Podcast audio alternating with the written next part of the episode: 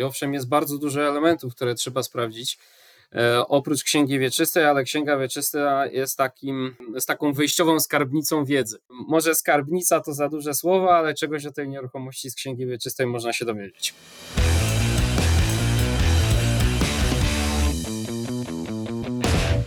Dzień dobry.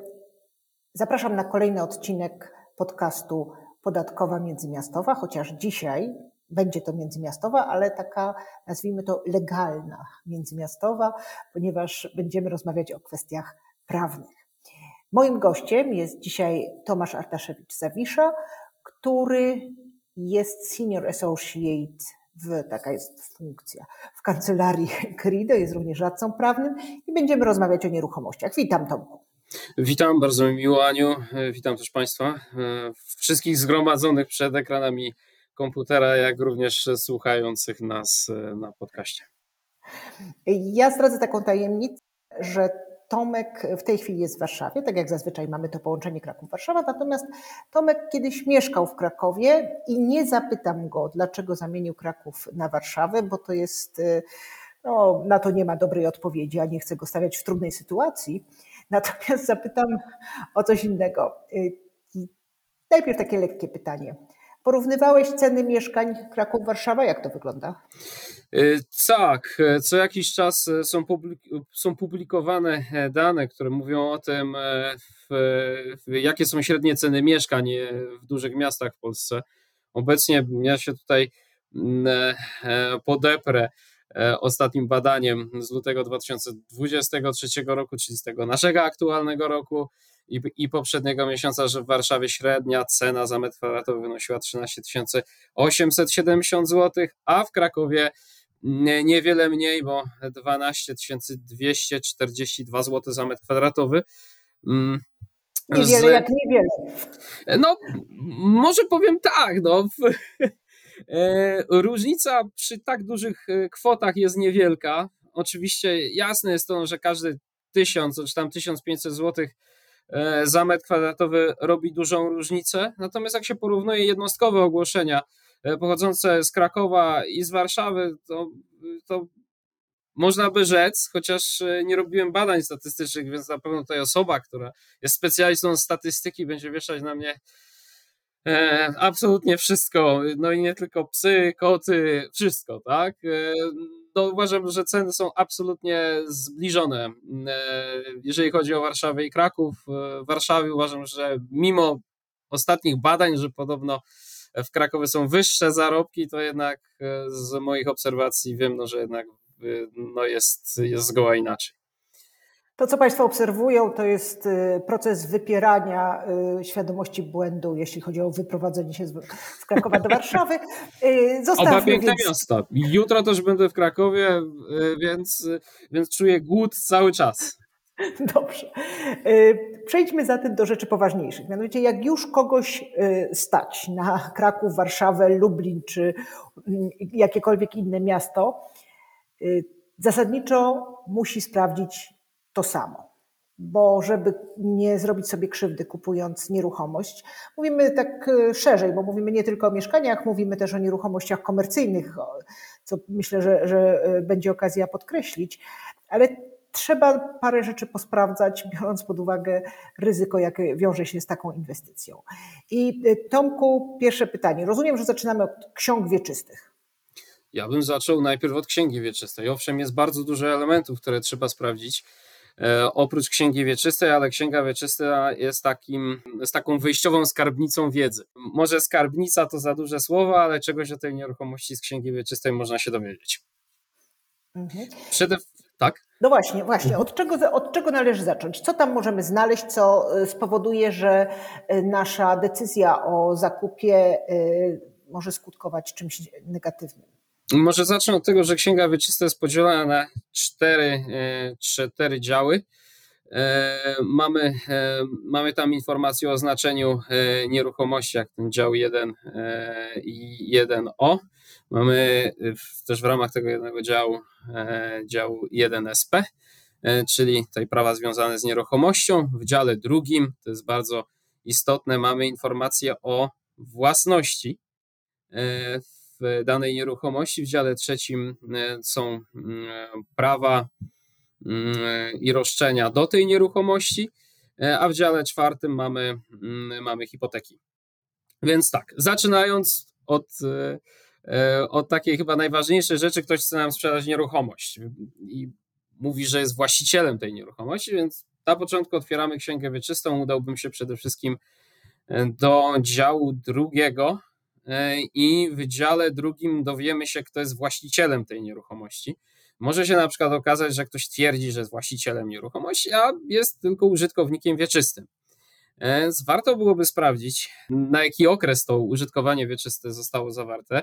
Oczywiście są możliwości jego przedłużenia, ale to jest informacja, którą znajdziemy w księdze wieczystej. Ponadto z użytkowaniem wieczystym wiąże się konieczność ponoszenia opłaty rocznej przez użytkownika wieczystego, e, a także e, kilka e, innych ograniczeń dotyczących zbywania nieruchomości. Na przykład w momencie, kiedy chcemy takiej naszej nieruchomości, która jest w naszym użytkowaniu wieczystym, chcemy wydzielić jedną działkę ewidencyjną, a następnie ją sprzedać jakiemuś innemu podmiotowi. Więc o tym trzeba pamiętać. Kolejna rzecz, równie istotna, to dobrze byłoby sprawdzić e, w tym, e, w tym dziale 1o, e, czy rzeczywiście to jest ta sama nieruchomość, o której myślimy. No, tam będziemy mieć podane miejsce, gdzie ta nieruchomość się znajduje. Jeżeli jest to nieruchomość gruntowa, działka ewidencyjna, no to nie we wszystkich księgach wieczystych tak jest, ale powinien być link do geoportalu. Geoportal jest taki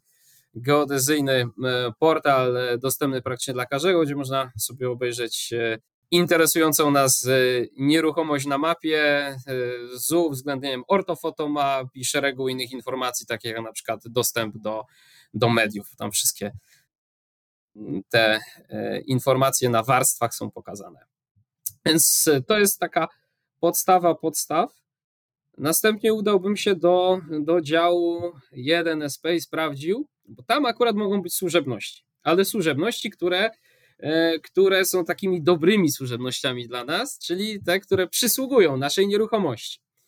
E, to jest o tyle istotne, że e, może się okazać, że działka, nasza wymarzona działka budowlana nie ma dostępu do, znaczy nie ma bezpośredniego dostępu do drogi publicznej. I E, bardzo często taki dostęp pośredni jest zapewniany poprzez odpowiednią służebność, odpowiedniej szerokości.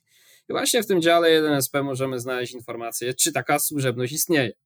Z drugiej strony w dziale trzecim możemy, e, możemy znaleźć informację o tym, czy, e, czy jest jakaś służebność, która ogranicza w jakiś, w jakiś sposób przyszłe korzystanie z naszej nieruchomości, bo może się na przykład okazać, że liczymy na to, że no, nieruchomość jest wąska, ale nie jest źle, bo ma załóżmy nie wiem, 15 metrów e, szerokości, a tu się okazuje, że mamy służebność przechodu i przejazdu na 4 metry od granicy działki, że nagle okazuje, no, że możliwość korzystania z tej nieruchomości jest znacznie ograniczona, tak?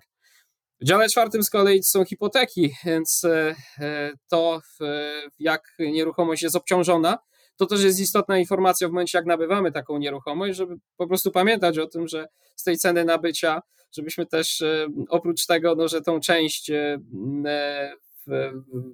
przekażemy e, sprzedającemu, żeby tę pozostałą część jednak przesłać do banku, żeby ta hipoteka została wykreślona. Czy coś jeszcze możemy znaleźć w księdze ciekawego? W księdze możemy znaleźć naprawdę różne e, ciekawe rzeczy, które e, są dosyć istotne z punktu widzenia nabywania nieruchomości. Możemy na przykład znaleźć zakaz zbywania nieruchomości. To może e, utrudnić nabycie nieco.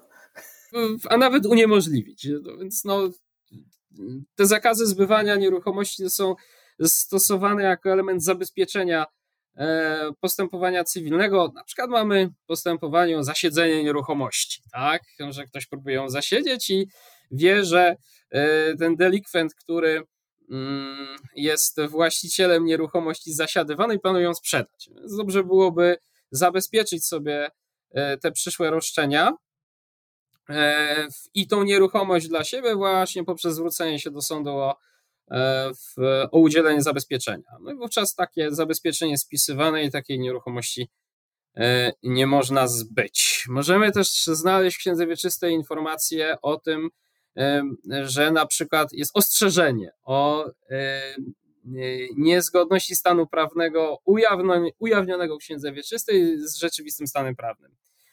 To ma o tyle istotne znaczenie, że wyłącza nam rękojmie wiary publicznej ksiąg wieczystych. W momencie, kiedy. O, może powiem tak. Księga wieczysta nie jest tylko po to, no, że no, to jest jakiś rejestr, który informuje nas o tym, jaki jest stan prawny tej nieruchomości i tyle. Nie. Ona ma służyć też bezpieczeństwu obrotu prawnego. A bezpieczeństwo obrotu prawnego wyraża się w tym, że jeżeli otworzymy taką księgę, i my się nie musimy znać na prawie, tak? Ale otworzymy taką księgę i zobaczymy, że ten i ten jest właścicielem, nie ma żadnych innych wzmianek, wpisów w księdze wieczystej, które by świadczyły o tym, no, że jest inaczej, no to wówczas w momencie, kiedy kupimy taką nieruchomość i załóżmy za kilka miesięcy czy za kilka lat E, w drzwiach naszego mieszkania, czy też domu wymarzonego pojawi się pewien delikwent, który będzie twierdził, no, że jednak e, e, coś było nie tak, no, że ta nieruchomość wcześniej była jego, tak? No to możemy się zasłonić tym, że właśnie te księgi wieczyste dają nam rękojmie wiary publicznych ksiąg wieczystych. czyli, ochronę. czyli ochronę, no, że możemy działać w zaufaniu do tej księgi. I przez to nasze nabycie jest chronione. A oczywiście, no, jeżeli było inaczej, no to wtedy ten E, tutaj poszkodowany może się zwrócić do osoby, która sprzedała nieruchomość, e, po to, żeby, e, żeby od niego żądać odszkodowania, tak? Natomiast tej ochrony nie ma właśnie, jeżeli jest informacja o niezgodności. To jest właśnie takie ostrzeżenie, tak? No albo jest, jest wzmianka o tym, że są jakieś zmiany co do osoby właściciela nieruchomości bądź użytkownika wieczystego, no to wówczas ta rękojmia wiary publicznej ksiąg wieczystych jest wyłączona i trzeba udać się do akt księgi wieczystej, żeby sprawdzić to, co się tutaj dzieje, tak? Mm, więc to jest dosyć istotna informacja. Może też być tak, będziemy mieć do czynienia z nieuregulowanym stanem prawnym. Na przykład będziemy mieć wpisane osoby, które e, no, w, w, gdyby hmm, jako właściciele, no, że te osoby z wielkim prawdopodobieństwem już, już nie powinny żyć.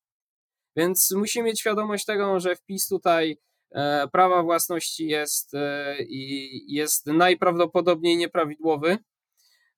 I no, tutaj też ta wtedy rękojmia będzie wyłączona, no jeżeli będziemy e, nabywać no, od jakiegoś spadkobiercy, który w tej księdze wieczystej nie jest ujawniony. No to to też e, wymaga od nas tego, żebyśmy zweryfikowali, e, zweryfikowali taką, taką dokumentację, tak? Zwłaszcza, że spadkobierców zazwyczaj jest więcej niż jeden i roszczenia mogą mieć różne osoby do tej nieruchomości. Dokładnie tak. W Krakowie dosyć częstym, e, częstym e, przypadkiem, zwłaszcza dla nieruchomości e, położonych bliżej centrum, a w, no nie tylko Starego Miasta, no ale także Kazimierza jest to, że występują tam w księgach osoby o nazwiskach w typowo żydowskich bądź też żydowsko brzmiących. E, I bardzo często e, się okazuje, no, że e, taki wpis prawa własności jest nieaktualizowany od załóżmy 1940 czy tam 42 roku. I to też powoduje pewnego rodzaju problemy, tak. Trzeba też sprawdzić, no, czy osoba, która nam sprzedaje taką nieruchomość jest stuprocentowym właścicielem takiej nieruchomości, no, czy też jest e, właścicielem udziału e, w takiej nieruchomości. E, to też jest istotne. Mam takie pytanie na koniec, znaczy na koniec naszej pierwszej części. Zazwyczaj jest tak, przynajmniej takie rzeczy obserwowałam, że te księgi wieczyste bada pośrednik, bo bardzo często korzystamy z pośrednika. Czy sugerujesz, że powinniśmy zrobić to jednak sami? A przynajmniej zrobić taki, mówiąc pięknie po polsku, double check. Czy to jest wszystko właściwe? Powiem tak. E, e, najczęściej pośrednicy nie mają, e, nie mają wiedzy, wiedzy prawnej i w większości e, przypadków tych, e, tych no, ryzyk, które wynikają z księgi wieczystej, mogą, mogą nie dostrzec. To też jest dosyć istotna sprawa, żeby jednak nie tylko księgę wieczystą, ale całą nieruchomość poddać pod, pod weryfikację najlepiej prawnika, który i co zaznaczam, specjalizuje się w nieruchomościach. No bo w, w, w prawnik ogólny, no od mniej więcej tak jakby to wytłumaczyć może na przykładzie mm, takim bardziej strawnym, no to jest tak, no jakby chcieć leczyć raka przychodząc do lekarza internisty, tak, więc e, więc jak najbardziej warto e, polecam, e, no nie tylko dlatego, że jestem prawnikiem, który specjalizuje się w nieruchomościach, żeby, żeby jednak takie nieruchomości weryfikować prawnie, to po prostu jest bezpieczne.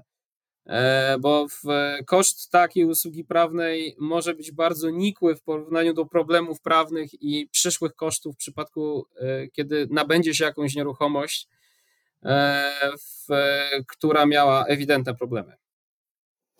Czyli kontrola wyższą formą zaufania, jeżeli chodzi o y, współpracę z pośrednikami nieruchomości. Y, nie będziemy y, wspominać autora tego powiedzenia, natomiast wspomnimy, że przed nami drugi odcinek, co trzeba sprawdzić kupując nieruchomość. Za pierwszy bardzo dziękuję Tomku, dziękuję Państwu. Bardzo dziękuję. Wysłuchali Państwo dziesiątego odcinka z cyklu Podatkowa Międzymiastowa w ramach podcastu Kridoteki. Nasz podcast jest dostępny na różnych platformach, tym Spotify i Apple Podcasty, a także w wersji wideo na YouTube. Dziękujemy za wysłuchanie i do usłyszenia w następnym odcinku.